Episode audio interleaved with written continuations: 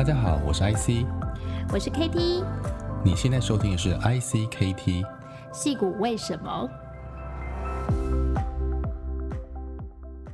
？Hello，大家好，我是 IC，我是 KT。矽谷为什么是一个连接台湾和矽谷生态的 Podcast 节目，每周会邀请不同的矽谷台湾人来分享矽谷各行各业的产业趋势和心得。感谢国发会 Stop Island 跟数位时代创业小聚 Meet 的独家赞助。诶，IC，最近呢，嗯、你有没有发现，就是戏骨开始有一些小小的不太一样的地方？诶，除了你知道那几大巨头之外，对，嗯、我觉得最近好像有有一些变化。呃，住在台湾朋友可能感受更深哈、哦。上礼拜台股那个创新高，其实是因为我们的台积电，对台湾的护国神山哈，这个台湾之光，对，不止在美股这个有很高的这个股票的奏升哈，在台台台股也是一样，因为台台积电现在占台湾股票这个指数的成分很高哈，所以它的呃股票成长啊，股指数成长也带来很大的这个台股的激励。可是为什么台积电最近有这样的暴升哈？那是业绩的成长，还是什么策略版图的差别？这个 Kitty 有没有什么矽谷这个内幕消息？内幕消息嘛，我只知道它的股价一直创新高，而且它已经成为哦，整个在矽谷半导体产业里面市值最高的公司。它的 market cap 目前是最高的，所以我觉得真的是台积电真的非常的不简单。那同时呢，台积电的整个它的成功哦，也带动了整个半导体产业重新回到一个大家的目光之下。那还有另外一家公司 AMD，它也是突然它的股价暴升很多。对，这都是我们说股价反映是未来期待哈，投资人对未来这个呃报酬率啦，或者公司成长率的一种反应。所以为什么 AMD、Intel 还有这个呃台积电哈最近的股票互有升跌哈？其实我们不是要谈股价，我们其实要看的是策略哈，或是产业的一个地图的变化。因为矽谷最早就是从半导体这个产业哈来呃成为创新的指标，也是成为一个呃全美国甚至是全世界的最重视创新研发跟投资或是风险创创创投的一个区域。嗯、那呃台积电从这个哇，一九八零年代开始做这个晶圆代工，哦，算是全世界突破的一个新的模式。历经了这样四十年的时间，哦，它居然超越了 Intel，哦，超越了很多的半导体公司，成为全世界市值最大的半导体，而且是做代工的。那为什么代工的公司可以成为一个，啊，甚至突破品牌？啊，我们讲 Intel、AMD。啊，这个行业从这个呃很多行业都是这样，从品牌自己做到后来分工，台湾很多公司也经过这个品牌代工的这个切割的过程。那为什么半导体这个呃我们讲设计啦，然后呃封装啦，那中间有这个晶圆代工，是一个这样上下游切割，可是目前这个分工越来越精细，但是却只有几个公司可以胜出的行业呢？那我们今天其实会邀请这样的专家来为大家分享。今天邀请的来宾 Rex 有超过十五年的矽谷高科技公司经验，曾经在 Intel、Qualcomm、Cisco 担任 R&D 主管，目前是 Startups LitePoint Director of Business Development。今天 Rex 要跟我们分享矽谷的半导体产业趋势，还有版图移动以及半导体新创的发展。同时，Rex 也担任北美台湾工程师协会副会长，今天也要跟我们分享很多协会最新的活动资讯哦。Hello，让我们欢迎今天来宾 Rex，你好。Hi，Rex，你好。Hi，Kitty，你好，谢谢你们邀请。那 Rex，我想呃一开始呢，先让你跟大家来个自我介绍哦。你刚开始怎么会来到矽谷呢？呃，其实我呃来美国很久了，已经大概呃三十年了。那我当初呃刚到美国的时候是在南加州，呃小时候在那边长大，也在那边念书。然后后来，呃，工作一开始也是先在南加州，呃，呃，在 Cisco 跟 Qualcomm 待好一段时间。那大概是两年前的时候，呃，刚好是一个工作的一个转换，呃，这个 Intel 的这个手机的部门的总经理有找我上来，所以我后来从这个时间就也有这个因缘，这个搬到溪谷这边。那自己也蛮多的溪谷的朋友，所以也一直觉得说应该来这边好好看一看。嗯，所以有看到说在那个瑞士哈，在半导体产业其实有非常丰富的经验哦。你在之前在 Intel 啊、Qualcomm 还是 Cisco 都有这个经历过蛮长的一段时间哦。那你要不要简单介绍一下你的这个工作，或者说目前现在在 LitePoint 负责的工作项目？嗯，好。呀，我自己其实是呃 software engineer 出身，以前我是学这个 computer science 的啊、呃、领域。那最早跟很多这些工程师蛮接近的，就是写软体的 coding。那我大概是从、嗯、呃在 Qualcomm 这边待比较久，待了大概十年，所以从写软体，后来这个管一个小的团队，然后后来又跟这些客户的呃接触非常多，啊、呃、有有一段好一段时间常常跑亚洲的一些客户，呃、嗯、包括去中国啊、台湾、日本、韩国，呃非常多。嗯那我觉得都是手机厂或是电脑厂嘛，哈。对，系统厂为主，嗯，对对，很多都是手机的跟电脑厂为主，嗯。那从这些经验，我也让你学到说，其实当一个工程师，啊、呃，其实不只是学学 coding，有时候很重要的一部分就是说，哎，怎么跟客户沟通，怎么样把这我们的产品跟技术让他们可以更清楚的了解。我觉得这一块也是。呃，在我学习的过程的经验吧，那从当一个 engineer，当一个 manager，后来在 Intel 当一个呃管大概四十个人的一个 director，我觉得一个很大部分就不只是说你自己做的东西好不好，而是说你能不能影响到其他的同事跟你的团队。嗯，所以现在 LitePoint 是一个什么样 startup，然后怎么样变成你是做 BD 这个部门的角色呢？呃，其实，在 LitePoint 也是呃算是蛮巧合的，我跟 LitePoint 的这些。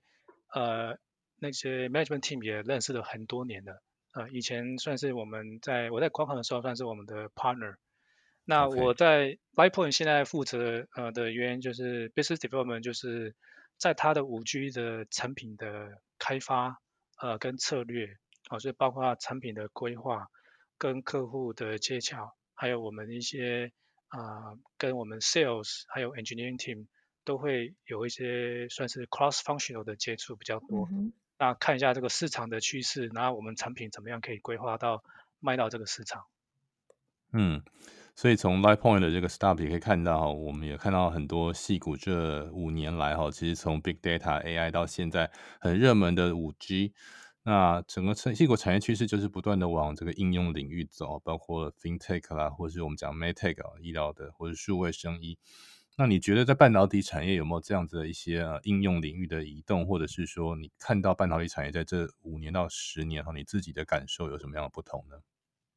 对，我觉得有很大一部分呃关于半导体的，就是说呃传统的这些半导体的公司就是会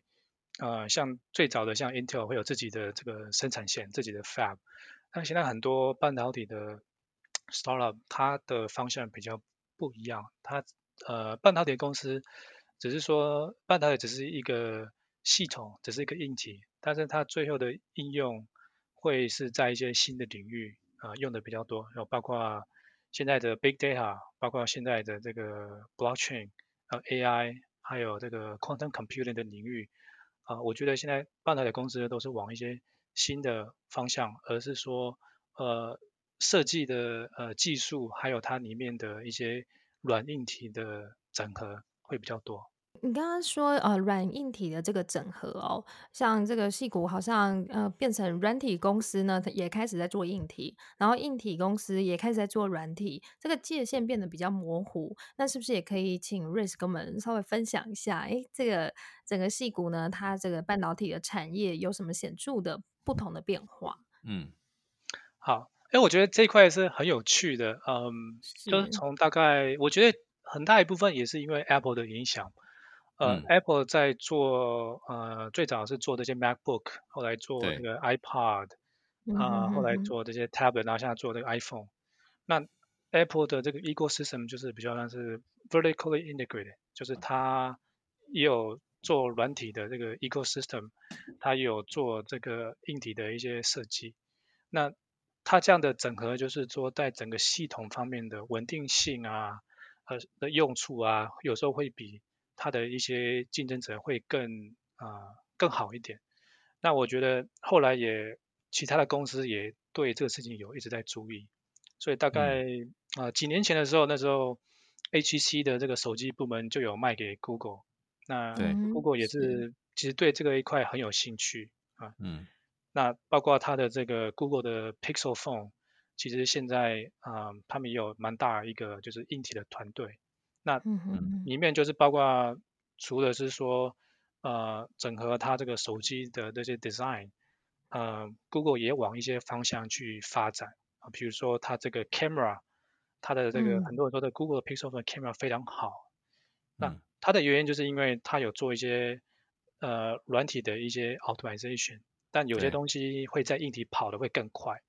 所以 Google 自己也会去发展一个叫做 Core Processor 在里面。把它放在这个 Pixel Phone，、嗯、那这样大家的手机就会有一些更好的优化，这样子。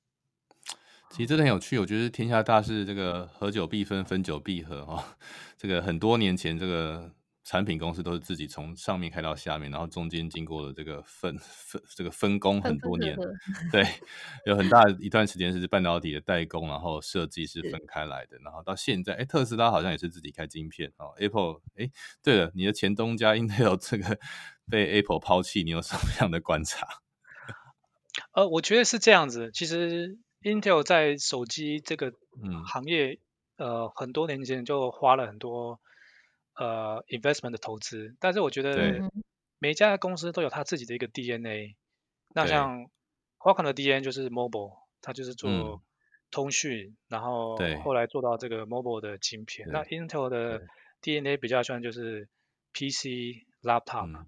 那它就用是它的核心思维。对，那 mobile 一开始就不是，但他居然知道说这是一个很大的市场，可是对也花了很多年的。呃，追上去追上，那、嗯、其实是非常非常困难的。对对，嗯，就是其实还是跟他的 DNA 是有关系，跟他原始他怎么发展的那个基础哦是有绝对的关系。嗯，是。然后再来就是，哎，我们也蛮好奇的，因为最近我们都说这个矽谷的呃公司呢，跟股市的联动关系非常的强，对。然后股市其实也是很看每一家公司它的市占率啊，还有就是未来几年的发展布局哦。所以呃，前阵子就是台积电还有 AMD 的股价大涨，可是 Intel 股价就是一天就跌了百分之十六以上。那像这些半导体大厂的产业板块呢，重新分配，那为什么台积电、AMD 或者是像 NVIDIA 顺势而起，可是 Intel 呢，它逐渐是降低了它市场的占有率呢？其实我觉得这个大概是呃两三年前就有看到一个趋势，就是因为 Intel 的这个 Fab 只有卖给 Intel 的 CPU 去呃做这个生产的晶片。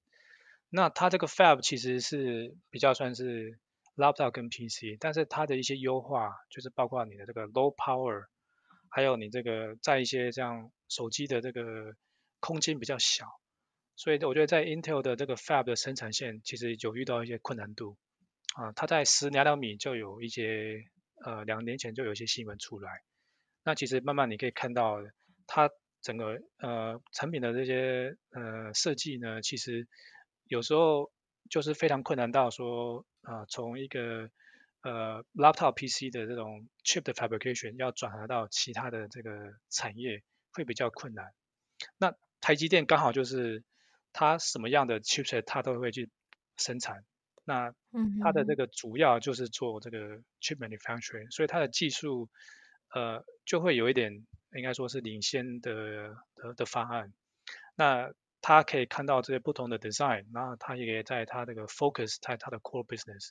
所以我觉得在这个问题，嗯、其实啊、呃，现在看到的问题，就其实大概是两年前就有一个趋势，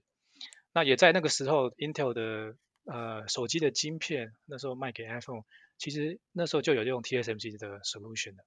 除了 TSMC 之外，其实另外一个台湾人也非常这个骄傲的公司 NVIDIA，我相信你也很熟悉。那因为它的 CP，它的这个 CEO 哈也是来自台湾的 Jason。那你觉得像 NVIDIA 这一类的公司，它的竞争优势相较于 Qualcomm 或是 Intel 又在什么样的地方呢？嗯，我觉得 NVIDIA 早期，嗯，早期在跟这个 Intel 在 compete 这个 laptop 跟呃 desktop 的的这个。啊，CPU 就是它都都 focus 在 graphics，嗯，gaming，呃，那它就是倾向说，哎、嗯，我虽然 CPU 做的没有你好，但是我的 GPU 哦、呃、graphic process unit 做的啊、呃，其实有些领先，嗯，那它其实就是往它这一块领先的技术去发展。嗯、那刚好这个 NVIDIA 的 CEO，呃，几年前的时候就有看到。也算是他有一个很好的眼界，看到说，哎，对，AI 这一方面其实以后会用很多这种 parallel processing 的的 capability 新处理，嗯，对，啊，刚好 GPU 也是刚好符合可以做这个事情，所以，嗯，NVIDIA 从这个 graphic，然后现在在做这种很多的应用都是跟 AI 相关的，嗯，哦，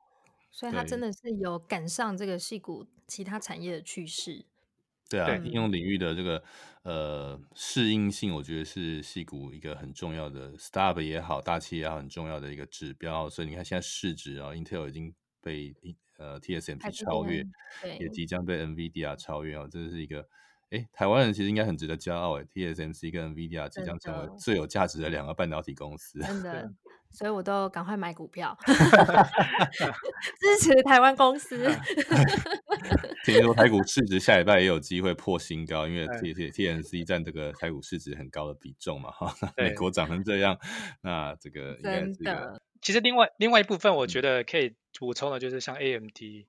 那 A M D 其实好几年前已经快被 Intel 打败了，那想说，哎，为什么 Intel A M D 又回来了呢？对，其实这很大一个原因是二零一四年他们新的那个 C E O Lisa Su。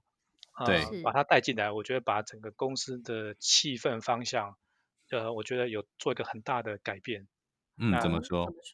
他从这个，呃，他不会去跟 Intel 对打，就是比 pure 的 CPU，而他也是往一些呃 gaming 啊，往一些他们觉得在 AMD 这边的技术方面啊，比如说他这个 x64 的 architecture 啊，比如说他哪一方面他们觉得比较拿手，他就往这个几个。他觉得 vertical 的地方去发展，专用领域上，那也越来越做了。其实这个东西要也要很多一段时间看到这个成绩。嗯，那我觉得大概一两年前，你就可以看到这个 AMD 的股票 一直在大涨，其实就是也因为他们这个趋势走得非常的顺，而且我觉得整个方向把这个公司也做了很大的一个很好的 transformation。对，因为在我我以前大概十几年前都觉得说，哎，你买电脑就是一定要买有 Intel 双核心的这个电脑，可是有 AMD 的感觉好像电脑是比较低价的，就现在整个局势是反过来，反而 AMD 它呃占领了一些先机哦，然后掌握了这个产业趋势。那呃，除了这些大厂之外哦，呃，我们知道说，像戏谷其实也非常多的 startups，那也希望说，那个 Race 可不可以跟我们介绍一下哦？目前现在戏谷有哪一些新崛起的这个半导体的 startups？然后大部分呢，他们呃做什么？他们怎么去拉开跟这些大厂竞争？然后从哪一些方式可以让他在 startups，然后一开始的这个进入门槛是比较低的？呃，我觉得这个是一个很有趣的一件事情，因为毕竟半导体的产业投资是非常高的，它的呃，不管是这个金钱来说，或者说时间来说，你要看到这个结果，呃，不是那么快的，不不是说呃六个月、一年，有时候甚至于两年、三年、四年才看到这个成绩。那我觉得现在的关于这些细谷的半导体的这些 startup，他们都 focus 在一些真的很新的一些呃比较是 late breaking 的一些技术，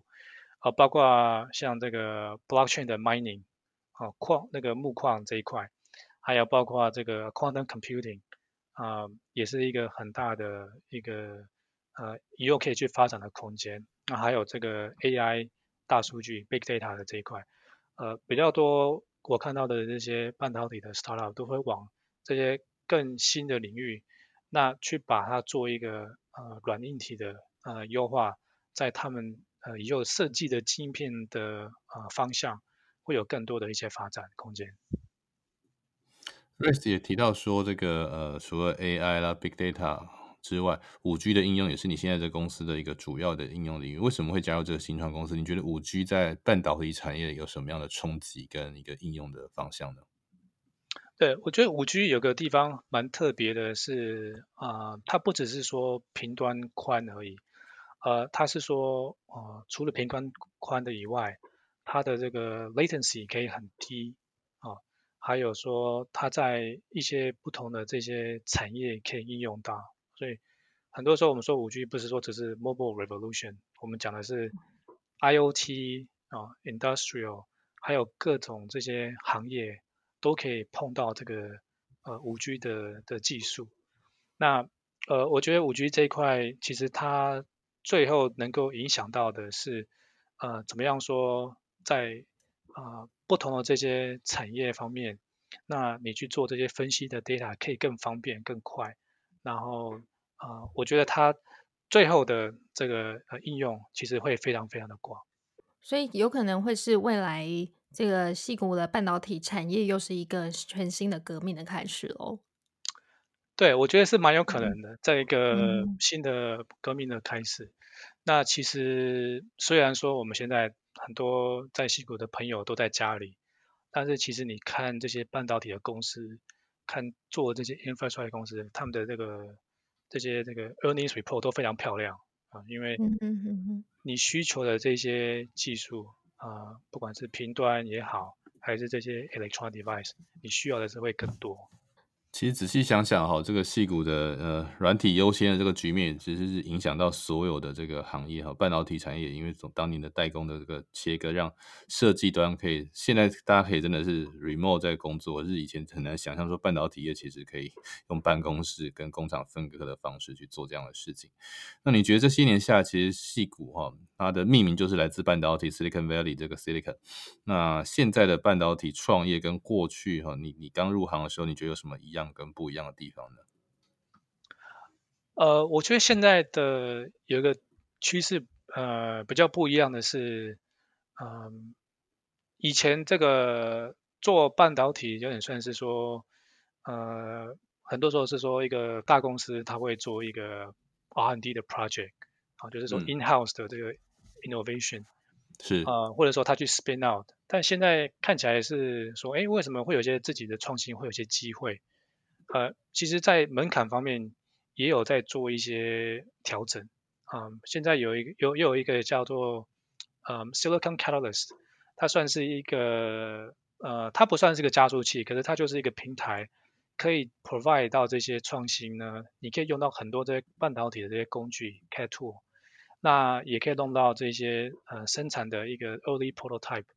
啊、也就是说，它把这个半导体的这个成本呃跟时间。有再去慢慢去缩短，慢慢再去调整，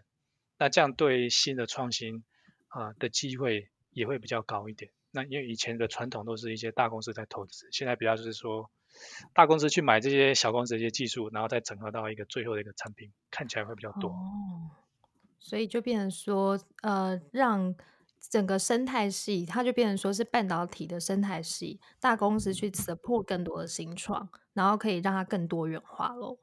是，然后呃，也想请问就是 Rex 哦，因为我们知道说 Rex 他现在就是在北美台湾工程师协会担任副会长哦。那请问北美台湾工程师协会是一个什么样的组织呢？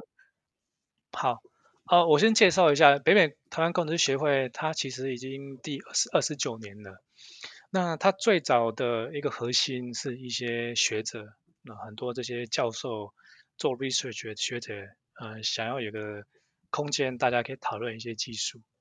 那这个大概是它原始的呃方案。那现在的呃，因为毕竟科技科技业转换的非常快。那现在的比较算是在这些不同的这些领域啊，我们这个工程师学会会有一些不同的这些 TED Talk，啊，就是技术的分享，还有一些啊，现在做的比较多，也有跟一些啊创新相关的啊这些啊，有时候会找这些创新的呃 CEO 当 speaker，还有办一些活动啊，比较是更以这些新的产业去发展，那也希望说在这个湾区。的这些台湾的这些朋友，他们可以学到一些更新的一些技术。是，因为感觉就是活动非常多元哦。嗯、是，我们也听这个 Rex 有跟我们提到说，其实最近也有一些今年哈，虽然活动都转为线上，不过也有蛮多的活动，因此可以让台湾的跟戏骨的团队可以一起来参加。那要不要请瑞斯帮我们介绍一下，接下来有什么样的这个北美工程师协会的要举办的线上活动呢？嗯，其实我们线下有两场比较大的活动，呃，一个是在九月十一号跟呃二十五号，呃，这个活动是比较是对于这个呃创新的团队的 audience 啊、我们会找呃十十四个团队，呃，startup 团队，那会有一半是从台湾这边，有另外一半会是在美国这边的团队，然后也有找大概十二位的这些投资者，很多都是在西谷这边呃的投资者。那呃这个活动我们希望的是说比较是一种，呃虽然说它是一个 started pitch，我们希望它是一种比较安心的感觉，也就是说，呃。我们不是用一种比赛的方式说你要得什么奖，而是说透过这个活动呢，你可以拿到一些很好的这些这个投资者的一些 feedback 反馈，嗯、还有包括说，哎，透过这个活动呢，啊、呃，如果是台湾团队可以认识到很多的这些矽谷的这些工程师啊，啊，矽谷的这些呃很有经验的这些呃人才，那希望可以做更多的这些呃科技跟技术的交流。嗯，真的是听起来很棒的活动，也很期待它能够在九月份如期哈，然后能够这个邀请到很多很棒的啊。目前我知道这个进度也不错哈，很多新创团队在台湾还有戏谷这边在招募。那所以北美工程协会目前的规模跟这个呃主要的领域大概是哪一些的这个呃应呃应用领域呢？就是在工程师的背景、创业者跟投资人，还有这个嗯大公司的比例大概是怎么样的分配？嗯，其实我觉得大公司跟小公司的比例大概是一半一半。嗯、那背景啊、呃，原始来说比较多是从半导体的人出来。那现在半导体的，像包括有成员是在什么 TSMC 啊，Applied Material。但我们现在也因为，就刚刚有稍微讲到，就是说半导体以后的趋势呃的一些方向。那我们现在也有一些这个人员是做这种。这个半导体出身，而他在做这种 blockchain 的晶片的开发，啊，也有的人在做这种 blockchain 的领域，其实就是会碰到越来越多的这些啊、呃、应用应用力的，对。好的，那再次谢谢 Rex 今天精彩的分享哦，让我们对于矽谷的半导体产业趋势以及半导体的 startups 有更进一步的认识。如果大家还有任何问题想要讨论，都欢迎到矽谷为什么的 Facebook 粉丝页还有 SoundCloud 留言哦。也请大家多多按赞，分享给身边的亲朋好友。我们的 iTunes、Spotify 和 s o u n d o 也都上线了，你可以在这些平台找到我们的矽谷为什么 Podcast。也谢谢国发会 Stop Island 跟数位时代创业小聚 Meet 的独家赞助。谢谢谢谢 Rex 今天的分享，谢谢 Rex，好，那我们大家下周见喽，拜拜。谢谢 IC，谢谢 Kitty，拜拜。